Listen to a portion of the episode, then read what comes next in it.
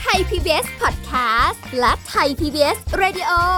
ขอเชิญทุกท่านพบกับคุณสุริพรวงศิตพร พร้อมด้วยทีมแพทย์และวิทยากรผู้เชี่ยวชาญในด้านต่างๆ ที่จะทำให้คุณรู้จริง รู้ลึก รู้ชัดทุกโรคภัย ในรายการโรงพยาบาล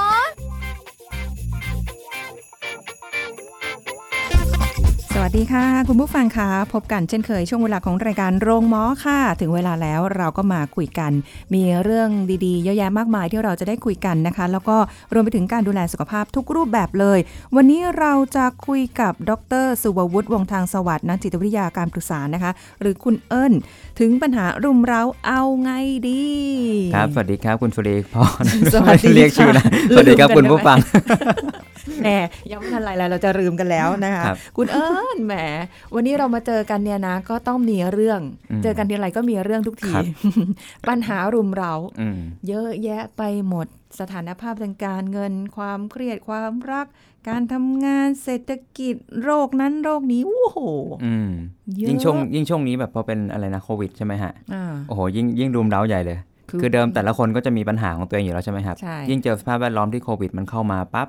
ทุกอย่างระบบการใช้ชีวิตเปลี่ยนหมดเลยอะอืมแม้กระทั่งระบบการเงิน ระบบการปรับตัวค่ะจากที่เคยออกไปค้าขายไปทำงานได้ก็ออกไปไม่ได้ ต้องทำ work from home อะไรเงี้ยครับ ใช่ใช่อืมแล้วก็เดี๋ยวนี้ก็มีอ่า new normal ที่ New เราต้อง normal ปรับ new normal หรือชีวิตเนอะ abnormal ก็ไม่รู้นะ เราต้องปรับชีวิตเราเนาะเพราะว่าพอมันเจอสถานการณ์อะไรที่มันมีผลกระทบโดยรวมภาพครัรบวมเนี่ย มันก็เป็นปัญหาที่เราคงต้องมามองแล้วอืมคือเดิมปัญหาก็มีอยู่แล้วครับพอมาเจอปัญหาอะไรที่มันรุมเราเข้ามาหลาย ๆ อย่างเนี่ยบางทีไม่รู้จะรับมือยังไงอะใช่อืมทำทำตัวเองไม่ถูกเลย ไม่รู้จะคิดยังไงปรับปรับจะปรับยังไง เพราะว่า คิดไปทางนู้นมันก็ทำไม่ได้ คิดไปทางนี้ก็ทำไม่ได้ ติดไปหมดเลยทีนี้อ่าครับเออแล้วถ้างั้นเราควรจะต้องยังไงดี จริง ๆ อย่างอย่างช่วงปัญหารุมเร้าเนี่ยผมว่า สิ่งที่คนจะรู้สึกได้ก่อนเป็นอันดับแรกอือฮึคือความเครียดนี่แหละถูกไหมฮะอ่าฮะเพราะเวลามีเรื่องเข้ามาปั๊บมันอยู่ในการรับรู้ของเราครับ สมองค่ะเราบันทึกแล้วเฮ้ยมันมีเรื่องนี้หนึ่งเรื่องค่ะพอมีอีกเรื่องก็อะโพมันบันทึกอีกหนึ่งเรื่องสามสี่เรื่องเข้ามาเต็มไปหมดนะครับ เพราะงั้นสิ่งที่จะปรากฏชาติขึ้นมาในใจคือความรู้สึกเครียดอือฮึ ความรู้สึกแบบเริ่มเริ่มหลนละ เริ่มค่ะกระวนกระวาย เริ่มอยู่ไม่เป็นสุขอะไรเงี้ยครับ ซึ่งบางทีตรงนั้นน่ะมันเป็นภาวะที่แบบคล้ายๆทุกอย่างมันสุ่มเข้ามาเนาะพอรุมเราทุกอย่างสุ่มปั๊บอารมณ์มันมันเร่งขึ้นมาค่ะเราจะยิ่งตื่นตระหนกอะครับอ่าเพราะฉะนั้นถ้าถ้าพูดถึงเวลาที่เราเจอเหตุการณ์ปัญหารุมเร้าหลายอย่างเนี่ย ผมว่าอย่างแรกสิ่งที่เราต้องระวังคืออย่าให้อารมณ์มันครอบงำเราอะครับโอ้โห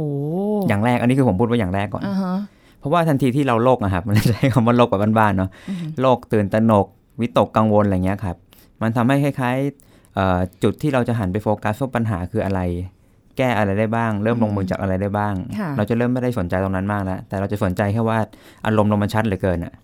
อืมจะเริ่มมีตกกังวลอะไรเงี้ยครับอืมเพราะงั้นสิ่งแรกรู้รู้ทันอารมณ์ก่อนอ่าฮะรู้ทันอารมณ์ปั๊บอะรู้แล้วว่าการที่เราอยู่กับอารมณ์พวกเนี้ยอยู่เฉยๆมันไม่ได้พาชีวิตไปไหนหรอกปัญหาไม่ได้ถูกแก้ เพราะงั้นสิ่งที่ต้องทำต่อมาคือตั้งสติก่อนครับ แล้วก็ยอมรับว่ามีปัญหาเกิดขึ้นละ แล้วค่อยๆลิสต์ดูครับว่ามีอะไรบ้างอืม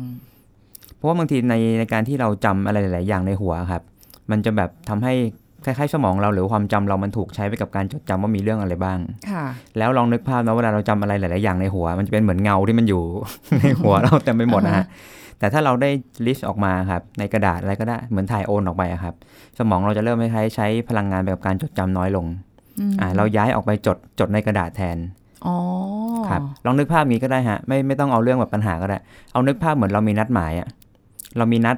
ว่าต้องเจอใครสักคนค่ะหรือแม้กระทั่งเราจะไปซูเปอร์มาร์เก็ตไปจ่ายตลาดนะครับลองนึกภาพว่าถ้าเรามีรายการที่ต้องซื้อของ10อย่างอยู่ในหัวโดยที่ค่ะไม่จดอ่าฮะเป็นไงครับ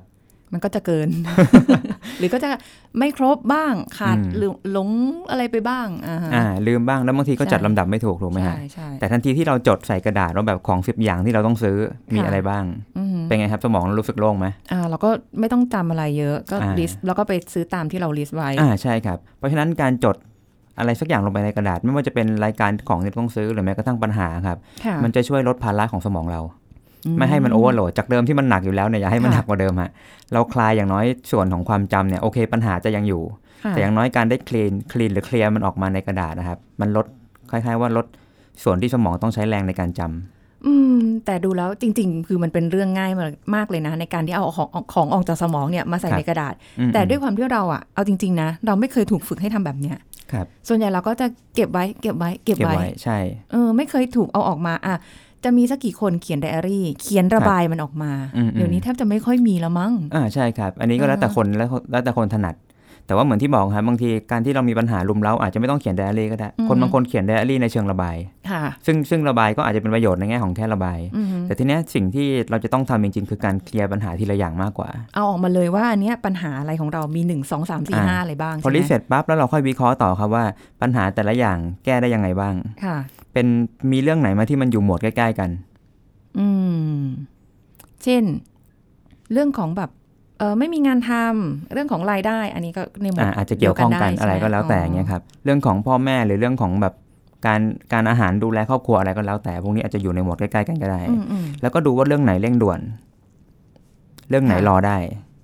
เรื่องไหนลงมือแก้ไขได้เลย หรือว่าเรื่องไหนต้องอาศัยปัจจัยอื่นๆ ช่วยช่วยเหลือสำคัญทุกเรื่อง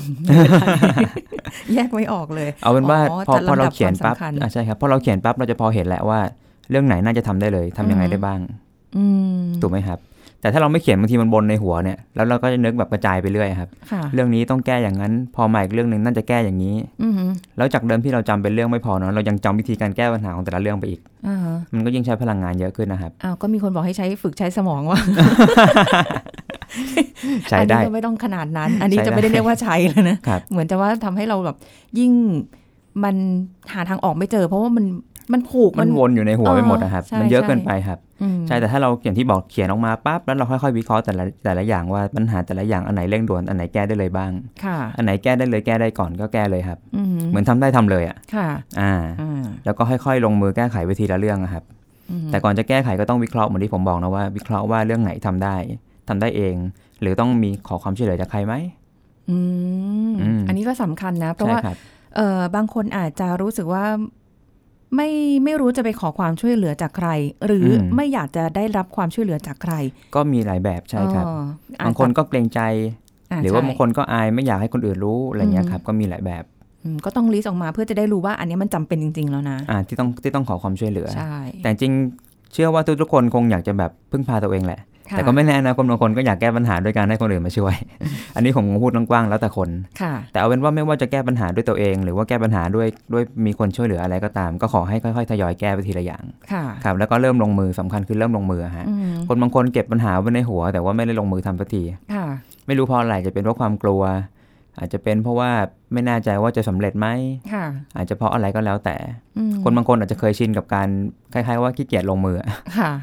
ก็มีเหมือนกันนะค่ะครับใช่เพราะฉะนั้นถ้าเราอยากแก้ปัญหาอยากเคลียร์ต้องเริ่มลงมือครับสำคัญที่การเริ่มลงมือ โอ้โห ข้อเนี้ยมันก็เห็นอะไรที่ผ่านผ่านๆมาได้เยอะเหมือนกันนะ ที่จะไม่ค่อยมีใครอยากจะแบบลงมือแก้ปัญหาครับมีนึกถึงอะไรขึ้นมาหรือเปล่าฮะถ้าพูดไม่ได้ ครับอะผ่านไปอ่าอ่าใช่ใช่ เพราะว่าต้องบอกงี้ครับ ทันทีที่เราลงมือทำอะไรสักอย่างนะครับ ใจเราจะเริ่มจดจ่อกับสิ่งที่เรากำลังทำและมันจะมีความก้าวหน้า ความค่ะคืบหน้าในการที่เราลงมือครับ เมื่อเราลงมือปั๊บเมื่อเราจดจ่อปั๊บเป็นไงฮะความกังวลอาจจะเริ่มลดลง เพราะเราเห็นความคืบหน้าของปัญหาที่กำลังค่อยๆพิค่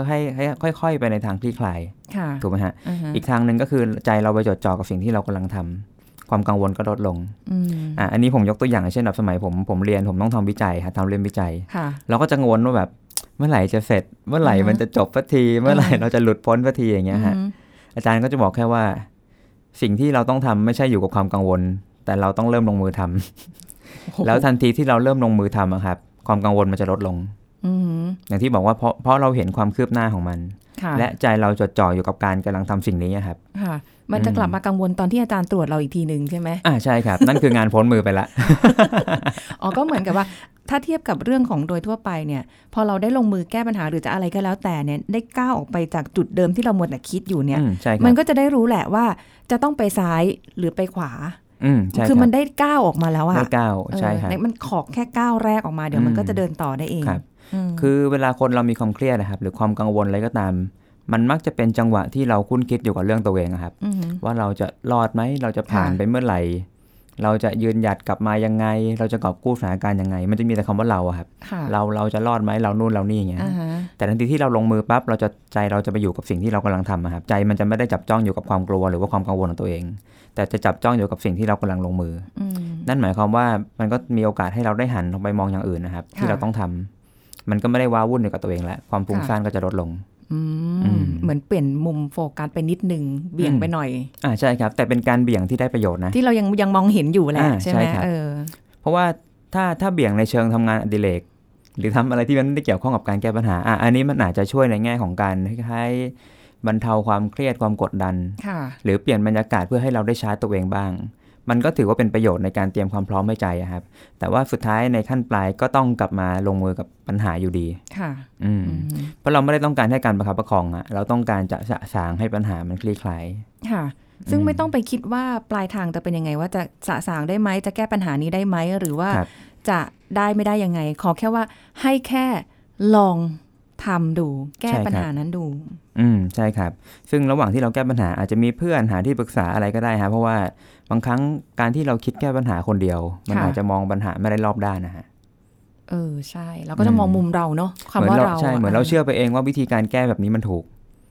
อมันย่างเช่นมีแบบอะสมมติกู้กู้กู้ซ้ำกู้ซ้อนมาโปะกันอะไรเงี้ย กู้เงินตรงนี้ไม่พอเอากู้เงินอีกที่มาโปะอะไรเงี้ยครับอืมอืมบางทีวิธีการแก้ปัญหานั้นอาจจะไม่ถูกก็ได้ค่ะเราอาจจะเชื่อว่าเป็นวิธีที่ถูกแต่ว่าจริงๆถ้ามีคนอื่นสะท้อนให้ฟัง เราอาจจะเห็นก็ได้ว่าเฮ้ยมันอาจจะใช้วิธีอื่นที่ดีกว่านี้ก็ได้นี่นาแต่ส่วนใหญ่ไม่ค่อยเชื่อคนอื่นอ่าอันนี้ก็ขึ้นอยู่กับว่าตัวเขาพร้อมจะเปิดใจเรียนรู้หรือเปล่าอืมอืมก็กลับมาจุดที่แบบมันจะเหมือนเหมือนกับว่าบางทีก็ไม่ได้อยากให้ใครรู้อะเนาะแล้วก็อีกครับอย่างหนึ่งคือแบบอยากจะลองแก้ปัญหาดูจนกระทั่งมัน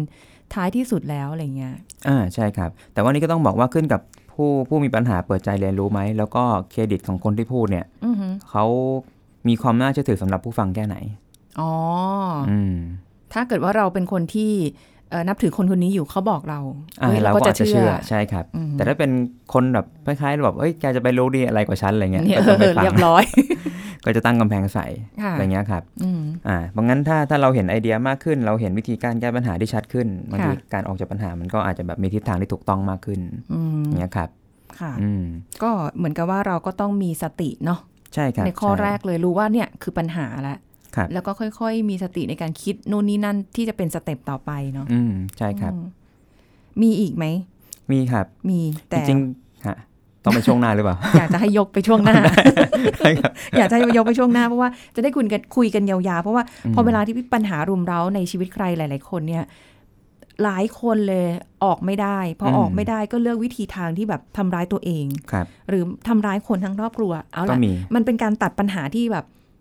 ก็จบปัญหาเลยละกันอือฮึง่ายสุดละอืมไม่ต้องมีใครมาเดือดร้อนด้วยอือฮึเราก็จบเราไม่ต้องอยู่กับปัญหานั้นต่อไป มันครับกลายเป็นว่ามันเป็นทางออกที่เราไม่ส่งเสริมอืมไม่อยากให้เป็นแบบนั้นนะครัคะบเพราะฉะนั้นเดี๋ยวเอาเป็นว่าช่วงหน้าคุณผู้ฟังก็มาฟัง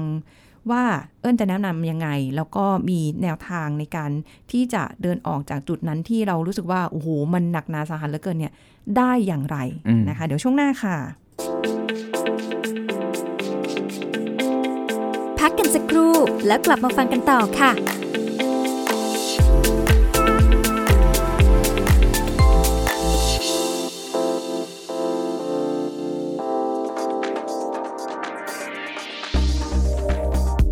คุณผู้ฟังครับ ในช่วงที่ประเทศไทยมีการแพร่ระบาดของโควิด -19 ผู้สูงอายุถือเป็นกลุ่มเสี่ยงที่จะได้รับเชื้อโควิด -19 มากกว่าช่วงวัยอื่น ๆ นะครับ เนื่องด้วยสภาพร่างกายที่ไม่แข็งแรง ภูมิคุ้มกันลดลงตามวัย โดยเฉพาะผู้สูงอายุที่มีโรคประจำตัว เช่นโรคเบาหวาน โรคความดันโลหิตสูง โรคปอด โรคมะเร็ง กลุ่มนี้นะครับเป็นกลุ่มเสี่ยงที่จะได้รับโควิด -19 ได้ง่าย หากไม่ได้มีการดูแลและป้องกันอย่างดี ดังนั้นนะครับบุคคลในครอบครัวมีบทบาทสำคัญในการดูแลผู้สูงอายุ จะต้องเข้าใจปัญหาและเตรียมพร้อม เพื่อที่จะดูแลสภาพแวดล้อมสุขภาพของผู้สูงอายุ อย่างถูกต้องและเหมาะสมครับ อขอบคุณข้อมูลจากผู้ช่วยศาสตราจารย์แพทย์หญิงสิรินทร์ฉันสิริการจนะ สาขาวิชาอายุรศาสตร์ผู้สูงอายุ คณะแพทยศาสตร์ โรงพยาบาลรามาธิบดี คุณกำลังฟังรายการ โรงหมอ รายการสุขภาพเพื่อคุณจากเรา เอาละค่ะ คุณผู้ฟังกลับมาพูดคุยกันต่อนะ ถึงวันนี้ปัญหารุมเร้าเราจะเอายังไงดี คุยกันไปตั้งแต่ช่วงต้นนะคะ ที่คุณเอิญแนะนำคุณผู้ฟังกันบอกว่า อย่างแรกเลยเราก็ต้องรู้ทันอารมณ์มีสติเนาะในการที่จะแก้ไขปัญหาอะไรต่างๆ แต่ว่าในขณะเดียวกันที่เราจะเห็นว่าสถานการณ์ที่ผ่านมาเนี่ยก็จะมีบางคนเนาะที่อาจจะแบบไม่ไหวแล้วจริง ๆ ซึ่งอันเนี้ยเราก็ไม่รู้ว่าอืมความไม่ไหวของเขาเนี่ยเอ่อเป็นขนาดไหนอือฮึนะคะ แต่บางคนก็เลือกที่จะแบบจบชีวิตพออมบอกว่าเอาละมันถือว่าเป็นการจบปัญหาครับที่ดีที่สุดอือฮึคนอื่นก็ไม่ต้องมาเดือดร้อนละมจริงหรือเปล่าไม่รู้นะ หรือว่าเอาจะได้หลุดพ้นสักทีอือฮึหรือบางคนหันกลับมามองข้างหลังอ้าวยังมีคนในครอบครัว อุ้ยเราก็จัดการไปด้วยเลยดีกว่าอะไรเงี้ย อย่างที่บอกค่ะคุณผู้ฟังว่าอันเนี้ยเป็นสิ่งที่เราไม่ได้อยากจะให้มันเกิดขึ้นอืมเพราะฉะนั้นวันนี้เราลองมาดูซิว่า ถ้าในเมื่อเราเนี่ย ทำแบบนั้นไม่ได้ มันก็คือรู้อยู่แล้ว มันก็เป็นเรื่องที่ไม่ดีอะเนาะอือฮึเราจะทำยังไง ในเมื่อไม่ใช่แค่เราคนเดียวละ คุณเอิญว่าเรามีปัญหา แต่กลายเป็นว่าคนในครอบครัวของเรา ร่วมด้วยกับปัญหาที่เกิด ซึ่งอะไม่ได้เกิดจากเราก็มีเกิดจากปัจจัยอย่างอื่นก็มีอะไรเงี้ยเราเราเราต้องมานั่งทบทวนไหมหรือว่าเราต้องทำยังไงก่อนอืมที่จะหลุดจากตรงนั้นได้ ครับ จริง ๆ ต้องต้องบอกว่าแบบเอออย่างในรายที่ เลือกจบชีวิต หรือว่าจะเลือกทำร้ายตัวเองทำร้ายอืมคนในครอบครัวอะไรก็ตามเนาะค่ะผมคงไม่ไม่ได้ตัดสินว่าเขาทำผิดทำถูกอะครับ เชื่อว่าแต่ละคนมีเงื่อนไขในชีวิตต่างๆกัน แล้วก็ความคาดหวังก็ต่างกัน แรงกดดันก็ต่างกัน หรือว่าเงื่อนไขข้อจำกัด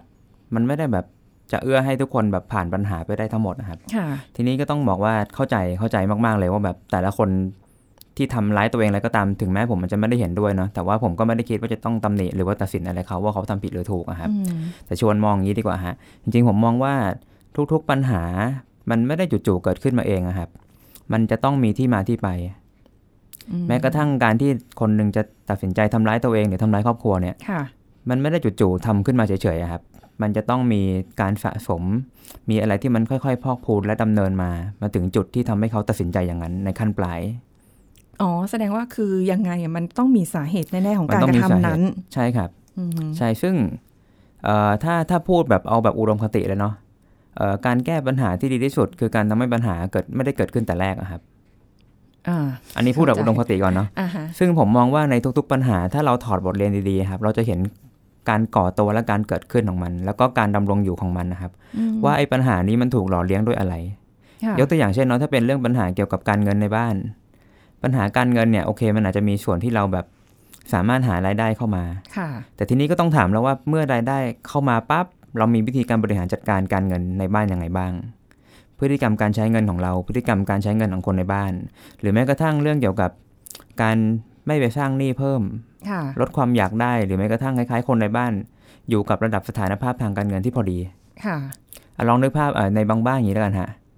เราจะได้ยินข่าวประจำว่า พ่อก็ไม่ไม่ได้มีรายได้เยอะ แม่ก็ทำงานแบบหาเช้ากินค่ำค่ะแล้วพอมีลูกขึ้นมาปั๊บนี่เป็นเรื่องการวางแผนครอบครัวแล้วนะอืมการมีลูกขึ้นมาสักคนหนึ่งปั๊บต้องใช้เงินนะครับ อ่าใช่ อ่าแล้วเด็กก็ไม่ได้รู้เรื่องว่าแบบเขาจะต้องหาเงินยังไงเพราะเด็กคือเด็กก็คือเด็กอะค่ะอ่าแต่เขาต้องกินต้องใช้ อาจจะต้องมีค่าเทอม มีค่าอะไรก็แล้วแต่ ซึ่งตรงนั้นมันจะหมายความว่ามันก็จะมากดดัน กับพ่อและแม่ถูกไหมฮะที่ค่ะเป็นคนหาเงินอืมอืมนั่นแสดงว่าอันนี้มันเกี่ยวข้องกับเรื่องเชิงโครงสร้างแล้วว่าการวางแผนครอบครัวการบริหารการเงินค่ะการประเมินสภาพความพร้อมตัวเองว่าเฮ้ยเรามีความพร้อมกับการมีลูก หรือว่าการเลี้ยงดูคนอื่นยังไงมากน้อยแค่ไหนค่ะ ซึ่งลองนึกภาพนะว่า ถ้าถ้าเศรษฐกิจยังดี บางทีครอบครัวนี้อาจจะยังพอผ่านไปได้ แต่อาจจะผ่านได้แบบปริ่มๆนะค่ะอ่าฮะแต่พอในยุคที่แบบอย่างที่บอกฮะพอเจอเรื่องโควิดเรื่องอะไรเข้ามาแล้ว ทุกอย่างมันชะงักหมดนะครับ นั่นหมายความว่าจากเดิมที่ปริ่มไม่ใช่แล้วมันมันมันถูกตัดเราตายเลยฮะค่ะเพราะว่ามันไม่มีการ support แล้วก็ไม่มีแหล่งรายได้ที่จะเข้ามาค่ะในขณะที่รายจ่ายก็ยังมีเงินเก็บก็ไม่มีอืมถูกไหมครับ นั่นหมายความว่าในบางอย่างเรื่องพื้นฐานการเงินนี่ก็สำคัญ อันนี้ผมแค่ยกตัวอย่างแบบ เป็นเป็นเคสที่กว้างๆอะไรเงี้ย ถ้ามันเกี่ยวข้องกับเศรษฐกิจ การการที่เรามีเงินทุนสำรองในบ้าน มีเงินเก็บพอสมควร ตรงเนี้ยมันจะเป็นเหมือนน้ำเลี้ยงที่แบบทำให้เรายังมีความมั่นคงในชีวิตได้ แล้วมันจะเป็นภูมิคุ้มกันให้แบบต่อให้เศรษฐกิจพังเนี่ยเรายังมีเวลาที่แบบค่อยๆคิด ค่อยๆไตร่ตรอง ว่าเฮ้ยเออเงินเก็บเนี่ยเราอาจจะยังอยู่ได้อีกประมาณแบบห้าหกเดือนอะไรเงี้ยอืมหลังจากนี้ต้องปรับตัวยังไงค่ะอ่าเราอาจจะปรับเรื่องวิถีชีวิตแล้ว หรือแม้กระทั่งเริ่มคิดหางานใหม่ในอนาคตว่า แล้วจะอยู่รอดต่อไปยังไงอืม เหมือนว่าเราต้องมองไกลๆ วางแผนให้ได้อ่าคือต้องใช่รู้ครับจักวางแผนว่างั้นเถอะใช่ใช่ไม่คว่ารับจะเป็นขั้นตอนแรกของการที่จะเอาละเริ่มสร้างครอบครัวอืมรายได้ของเราสองคนมีเท่านี้อืมถ้ามีลูกขึ้นมาจะยังไง พร้อมไหมตอนนี้อย่าเพิ่งมีดีไหมหรืออะไรครัเงี้บยมันคือมันต้องมีวางแผนใช่เป็นต้อสงคิดเต็ปได้ไกลเนาะแม้กระทั่งเออเงินทุนสำรองตัวเองถ้าป่วยเป็นยังไง เกิดตกงานเออเกิดถูกเลิกจ้างทำยังไงอือหือไม่ต้องเอาคิดเรื่องครอบครัวเอาแค่ตัวเองด้วยเนี่ยค่ะก็ต้องคิดแล้วเหมือนกันถูกไหมฮะโหยากเหมือนกันเนาะอืมเพราะว่าแบบที่ผ่านมาก็มีข่าวว่าอะ โละคนงานออกอืมใช่ไหมคะ เศรษฐกิจแย่อืมหาเงินยากมากอะเดี๋ยวนี้อืมใช่ครับหาเงินยาก แต่สุดท้ายเอ่อองค์ประกอบที่คนคนหนึ่งจะอยู่อย่างแบบอยู่สบายใจไม่มีปัญหาเนี่ยมันไม่ได้แค่ตัวเขาเองบริหารยังไงนะ มันเกี่ยวกับว่าคนในครอบครัวเขาหรือว่าคนที่เขาใช้ชีวิตร่วมด้วยเนี่ยค่ะแต่ละคนมีพฤติกรรมยังไง ลองนึกภาพว่าท่านในบ้านเนาะอือหือเกิดมีใครสักคนอะสมมติลูกติดยาค่ะลูกติดการพนันโอ้ติดหนี้บอลเออเป็นไงฮะ หาเงินเฮ้ยเท่าไหร่ มีเงินเก็บเท่าไหร่สุดท้ายลูกผลาญหมดอืมเพราะงั้นมันเลยเป็นเป็นความสัมพันธ์ของสเอ้ยความสำคัญของสถาบันครอบครัวครับค่ะการที่คนคนเราจะใช้ชีวิตได้อย่างดี มันไม่ได้แค่พึ่งพาตัวเองล้วนๆเนาะบางทีมันอาศัยสิ่งที่เรียกว่า social support อะค่ะหรือว่าการสนับสนุนทางสังคมรอบตัว ที่จะเอื้อให้เราคล้ายๆ ไปต่อได้อย่างแบบไม่ต้องไม่ต้องกังวลหรือว่าลำบากมากนักค่ะถ้าเกิดในบ้านทุกคนทำงานทุกคนมีรายได้ นั่นก็หมายความว่าทุกคนต่างก็พึ่งพาตัวเอง ไม่มีใครต้องแบกใครค่ะแต่ถ้าเกิดในครอบครัวที่แบบผู้นำครอบครัวมีคนเดียวาฮะอันนี้ผมว่าเราได้ยินข่าวบ่อย อย่างเช่นในใช่ในตามต่างจังหวัด หรือแม้กระทั่งใครก็ตามที่แบบเสาหลักของครอบครัวมีคนเดียว ล้มปุ๊บ ส่วนที่เหลือคืออาจอาจจะเป็นแม่บ้าน อาจจะแบบลูกยังไม่ทำงานอะไรก็ตามพวกเนี้ย เมื่อเสาหลักล้มปั๊บ ทุกอย่างจบเลยฮะ ใช่ค่ะ ใช่อืมอันนี้ได้ยินข่าวมาบ่อยมีแล้วก็รู้สึกอยู่ในใจบอกว่า อยากจะให้ลองเปลี่ยนแนวคิดกันสมัยอืมไม่ใช่ว่าต้องทำงานแค่คนเดียวแล้วแบกรับอยู่คนเดียวอืมเอ่อคนที่เหลืออะสมมติอะสามีภรรยากันเนี่ยนะ ส่วนใหญ่ผู้หญิงก็จะอยู่บ้านอืมอืมทำงานบ้านเลี้ยงลูกอะไรก็ครับว่าไปอืมตอนนี้มันเหมือนกับว่าเราต้องลองปรับแนวความคิดว่าเราต้องก็ต้อง เป็นก็อีกต้องช่วยแรกังนหนึ่งอ่าในการใช่ช่วยครับหารายได้ คือถ้าถ้าข้อจำกัดเยอะไม่สามารถออกไปช่วยหารายได้ได้ อย่างน้อยในบ้านนะครับ อย่าอย่าทำให้แบบคล้ายๆสถานการณ์มันแย่ลงอะค่ะ อืมโอ้โห คืออย่างน้อยถ้าไม่ได้หาเพิ่มขึ้นอย่างน้อยอย่าให้มันแย่ลงอะ เช่นว่าไม่ได้เอาไปอ่าบางคนอาจจะแบบว่างมากอืมไปเข้าบ่อนก็มีก็มีอะไรอย่างนี้ใช่ครับอันี้ก็เป็นเรื่องจริงในสังคมของเราอะนะคะอืมแต่ว่าอืมถ้าเราลองแบบเปลี่ยนดูว่าอะจากที่เราจะต้องเอาเงินไปลงกับเรื่องพวกนั้นเนี่ย ลองหาเงินเข้ามา มีงานอะไรที่ทำที่บ้านได้ไหมอืมเนาะแล้วก็เราก็จะได้มีสร้างรายได้อืมครับขึ้นมานิดหน่อย หรือทำอะไรเล็กๆน้อยๆว่ากันไปแต่มันเหมือนกับว่าอืมถึงเวลาที่เราต้องเปลี่ยนต้องเปลี่ยนแล้วไหมครับก็ลุกขึ้นมาเปลี่ยนได้ก็จะดีครับ แต่ว่าการเปลี่ยนนั้นก็อย่าประมาทนะฮะมคือไม่ใช่แค่ลุกจะทำก็ทำเลย แต่เราต้องมีความรู้แล้วก็มีความรอบคอบค่ะเพราะไม่งั้นมันจะกลายเป็นว่าเราจะเห็นตัวอย่างเยอะเนาะ เอาเงินแบบกู้ไปลงทุนอ่าใช่หรือเอาเงินเก็บทั้งหมดไปลงทุนค่ะทำอะไรสักอย่างแล้วเจ๊งอะครับ ปัญหาลุมสุหนักท้ากยว่าเดิไม่มเหลือเลยอันหนักกว่าเดิมใช่อืมเพราะฉะนั้นจะขยับขยับได้ครับ แต่ต้องรอบคอบอย่าประมาท อย่าคิดว่าแบบเฮ้ยลงไปเดี๋ยวมันได้เองไม่ไม่ฮะค่ะมันมันไม่ได้แบบสวยงามขนาดนั้นเออเพราะว่าเห็นคนที่ เอาแหละทุกวันนี้มีแต่คนทำธุรกิจส่วนตัวเนาะอืมบางคนก็ทำสำเร็จ บางคนก็ไม่สำเร็จครับแต่หลายคนก็มักจะถูกชักชวนมคือปัญหาเดิมเนี่ยมีเพราะว่าอยากจะออกจากปัญหานั้นแหละ ในเรื่องครับของรายได้ หรือว่าในวิถีชีวิตที่มันอาจจะแบบอยากดีขึ้นครับอะไรอย่างเงี้ยปัญหาอย่างอื่น ส่วนใหญ่คนจะคิดว่า ถ้าเรามีรายได้ที่ดีขึ้นปัญหาอะไรต่างๆ มันจะน้อยลง อืมอันนี้ไม่รู้จริงไหมเอ่อ อาจจะจริงในส่วนหนึ่งครับ แล้วก็อาจจะไม่จริงในส่วนหนึ่ง เหมือนกับเงินช่วยแก้ปัญหาได้ จริงๆเอาจริงเงินช่วยแก้ปัญหาได้ครับ เพียงแค่ว่าหลังจากนั้นคือเราบริหารเงินไงด้วยอ่บางคนบางคนพอเห็นเงินมากขึ้นก็ยิ่งใช้มากขึ้นก็มีครับค่ะหรือว่ารู้สึกว่าเฮ้ยเดี๋ยวรายได้ก็เข้าทุกเดือนอืมงั้นเราก็ไปทำไปซื้ออะไรสักอย่างที่เป็นการผ่อนแล้วกันค่ะเนี่ยโอ้โหตรงเนี้ยเห็นเจ๊งกันมาเยอะอะต้องระวังนะ ถ้าไม่อยากให้ปัญหารุมเราก็ต้อง เออเขาเรียกอะไรพยายามอย่าก็ต้สร้างปัญหาโอ้สิ่งที่มีแนวโน้มจะทำให้เกิดปัญหาครับ เราไม่รู้หรอกว่ามันจะเป็นปัญหาไหมใช่ใช่แต่แค่อาจจะคิดในแง่ลบไว้ก่อนก็ได้ว่าเฮ้ยมันอาจจะเป็นปัญหาก็ได้นะ อ่าใช่ครับเออทุกอย่างคืมีสองมุมฮะต้องต้องไม่ประมาทนะครับ แล้วก็ถ้าไหนที่ไม่ถนัดไม่เชี่ยวชาญก็ไม่ต้องไปยุ่งก็ได้เอาอ่าเอาที่เราถนัดและเชี่ยวชาญแล้วคิดว่าสามารถที่จะสร้างอะไรให้มันเป็นรายได้หรืออมวิถีชีวิตที่เราได้ดีขึ้นหรืออะไรแบครับบเนี้ยมันก็น่าจะดีปัญหามันก็น่าจะเบาไปได้ส่วนหนึ่งอืมแต่ด้วยความที่คนคนหนึ่งปัญหาเนี่ยมันก็มีหลากหลายมากอืมใช่เยคอะรับ ไม่ใช่แค่เรื่องของรายได้อย่างเดียว ปัญหาเรื่องสุขภาพอืมเอ่อเรื่องของอะไรอีกความรักอะความรักนี่ก็เจอบ่อยๆเนาะอืมปัญหาภายในครอบครัวกันเองครับเอออะไรเงี้ยก็ไม่รู้จะแก้ยังไงบางทีอย่างเยอะเกินคือคือต้องบอกว่าในในทุกปัญหามันจะมีรายละเอียดของมันอยู่อะครับมสมมุติถ้ายกยกตัวอย่างเป็นเรื่องคนรักอย่างเงี้ย อันนี้มันก็เป็นรูปแบบปัญหาหนึ่งที่ที่มันอาจจะไม่ได้เหมือนปัญหาทางเศรษฐกิจ แต่บางทีปัญหาเรื่องคนรักหรือความรักก็เกี่ยวข้องกับปัญหาทางการเงินได้เหมือนกันค่ะอืมอย่างในเคสที่แบบอะสมมติ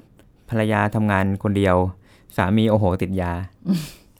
สามีแบบไปเข้าบ่อนด้วย เออเอาเข้าไปหรือหรือบางทีมีนิสัยชอบแบบหน้าใหญ่ แล้วก็เอาเงินแบบไปซื้อนู่นซื้อนี่เพื่อแบบโอวดชาวบ้านอะไรเงี้ยานั่นหมายความว่า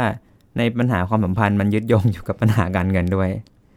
การที่เลือกคู่ครองผิดคนนะครับ หรือว่าคู่ครองไม่ได้ส่งเสริมกัน มันก็ทำให้ตั้งความสัมพันธ์ในบ้านไม่ดีค่ะแล้วก็ทำให้เกิดปัญหาอีกอันหนึ่งที่มันซ้อนขึ้นมาคือเรื่องปัญหาทางเศรษฐกิจในบ้านอืมก็เป็นปัญหาสองเด้งอะครับ คือเข้าใจคำนี้ได้ไหมปัญหาเชิงซ้อน ปัญหาเชิงซ้อน ปัญหาในปัญหา มันเออคือมีปัญหาอยู่แล้วแหละแล้วมันมีปัญหาอยู่ในปัญหาอีกอ่าคือเดิมปัญหาหลักๆอะก็แก้ยากอยู่แล้วครับยังจะมีซ้อนลงไปอีกคือแก้ลงไปแล้วอ้าวมันมีปมตรงนี้อีกอืมนี่นาอืมหรืออะไรเงี้ยครัคืบอมันแบบบางทีก็ หมใช่ดเพราะพงั้ลังนหมดอย่างแรงในไปโจได้ทย์เลอยย่างนะเงี้ยครับผมก็จะชวนดูว่าเอ๊ะเรากับคนรักคนนี้เราแบบก่อร่างสร้างตัวกันยังไง มายังไงเราถึงต้องผูกพันกันขนาดนี้ ไหวไหมอะเออไหวไหมแล้วจริง ๆ การยังใช้ชีวิตคู่ต่อไปเนี้ยมันทำให้ชีวิตมันดีขึ้นหรือแย่ลงกันแน่ค่ะบางทีเขาก็ต้องคิดเหมือนกันเนาะโอ้โหหลายอย่าง ผมพูดในเชิงสมมตินะสมมติโจทย์ตะเกียถ้าตัดถ้าตัดเปลี่ยนนะตัดเปลี่ยนสามีคนนี้ทิ้งเป็นคนทำมาหากินที่แบบโอ้โหขยันขันแข็งคนชีละวิตเปลี่ยนเรื่องเลยฮะเปลี่ยนเลย ครับคือเราวันนี้เราคงจะได้คุยกันได้เพียงแค่นี้แหละเนาะอืมกับเรื่องของปัญหารุมเร้าเพราะว่าแต่ละคนเยอะมากอืมเยอะปัญมากหาจต่างริงกันครับๆใช่ต่างกันจริงๆนะคะเอาเป็นแบบเราภาพกว้างๆให้อืมอืมเห็นภาพว่าเราต้องทำยังไง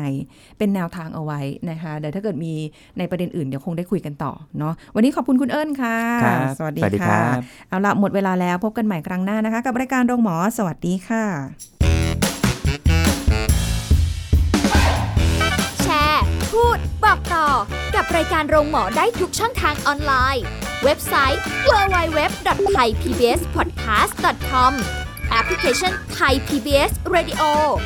Facebook Twitter Instagram Thai PBS Podcast และฟังได้มากขึ้นกับพอดแคสต์โรงหมอ ที่ Apple, Google, Spotify, SoundCloud และ Podbean ทุกเรื่อง ทุกโรค บอกรายการโรงหมอ